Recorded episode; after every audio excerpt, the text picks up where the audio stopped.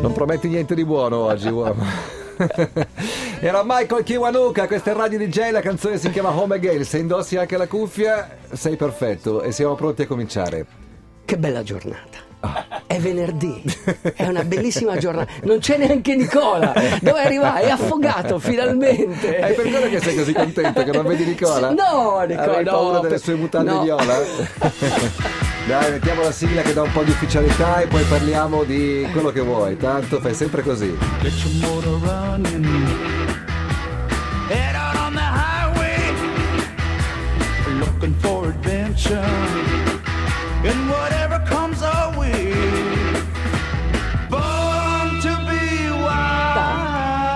Buongiorno uomo! Buongiorno, non, non ti racconto del- delle mie avventure, le mie peripezie con una frontale, con degli sci d'alpinismo. La frontale delle- cos'era? La lampadina? La, lampa- la frontale, cioè tu devi imparare a fare un po' di trail in montagna. La, Impara un sacco la di fro- cose. la frontale è fon- cioè quando sei in difficoltà. Ma perché ti sei fissato con lo sci alpinismo adesso? Non che ci sia niente di male, ma cos'è che ti ha fatto scattare questa passione? Ma hai respirato l'aria di Milano? Basta, Cioè, hai già cioè, risposto. Hai, hai già risposto. hai- bravo, hai bravo. visto le macchine che ti, ucci- ti uccidono? Non Cioè, ho niente sai da che da dire. ieri Mi sera alle ritiro in buon 10, ordine. cioè che sono in bicicletta, tentano di uccidermi, uccidermi continuamente. Cioè, basta, no, via, fuori le Li macchine. ho mandati via. io. Ti conoscono.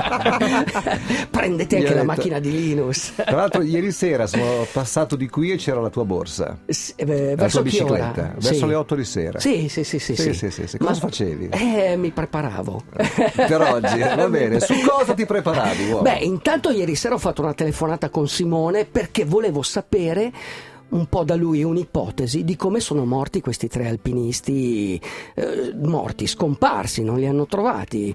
Eh, c'erano due cordate, anche quella in presa invernale sul Gashenbrom 1.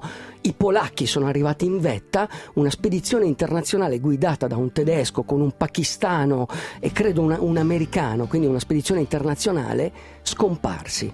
Allora ho chiesto a Simone, ma cosa può essere successo? E lui mi ha spiegato che quando tenti un invernale eh, non devi esagerare nell'invernale, cioè se tu eh, fai un'impresa, quindi tenti di scalare una montagna in inverno, aprire una nuova via, cioè quindi aprire un nuovo solco, un nuovo sentiero dove non è mai passato nessuno, è una difficoltà nella difficoltà. Chiaro.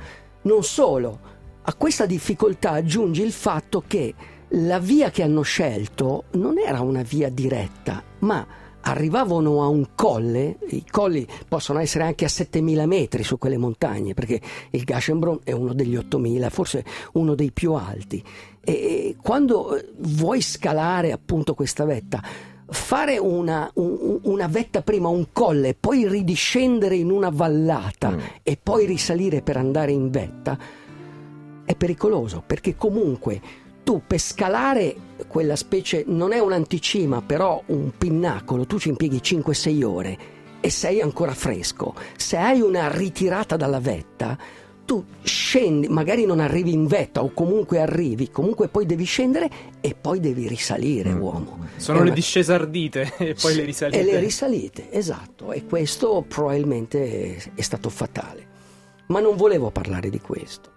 Volevo parlare di un personaggio che si chiama Apa Sherpa, che vive nel paese dove fioriscono i laliguras. Cosa sono? I laliguras sono i rododendri. Goethe, di- Goethe diceva: Dov'è il paese dove fioriscono i limoni? Era l'Italia. E il paese dove fioriscono i laliguras è il Nepal. Lui è l'unico che ha scalato 21 volte l'Everest in 20 anni. In 21 anni, quasi uno all'anno. Ha iniziato nel 90 e l'ultima scalata l'ha fatta nel 2011. Era un contadino, aveva, aveva un, un campo, viveva... Ma le ha fatte queste, queste ascese accompagnando alpinisti Sì, internazionali o anche per i fatti suoi? Sì, accompagnando, in- ma probabilmente anche da solo. Eh, c'è da dire una cosa, che queste ascese, il, giorna- il giornalista non lo dice, ma le ha fatte con l'ossigeno. Eh, l'unico che ha scalato 10 volte l'Everest senza ossigeno, quindi 11 in meno, è questo Sherpa che è morto di vecchiaia, quindi eh, Ang Rita aveva scalato 10 volte. Lui le ha scalate 21 volte ma con l'ossigeno.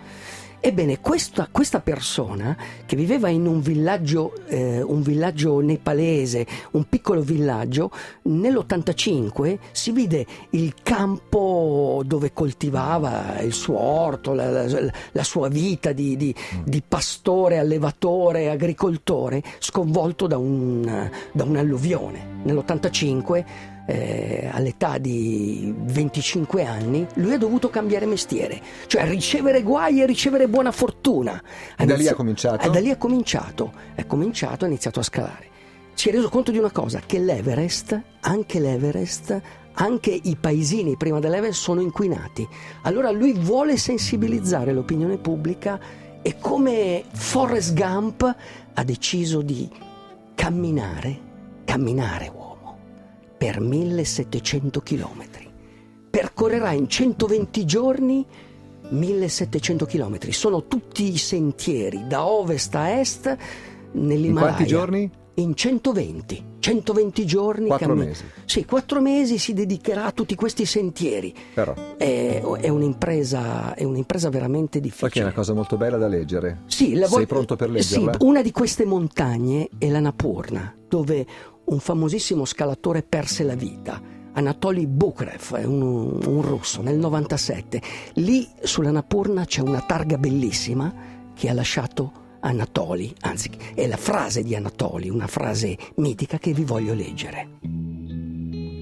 Le montagne non sono stadi dove soddisfo le mie ambizioni, ma cattedrali dove pratico la mia religione. Vado da loro come gli uomini vanno a pregare. Dall'alto delle loro cime guardo il passato, sogno il futuro e sento il momento presente, con un'insolita chiarezza. La mia visione s'allarga, la mia forza si rinnova. Nelle montagne celebro la creazione e rinasco a ogni viaggio.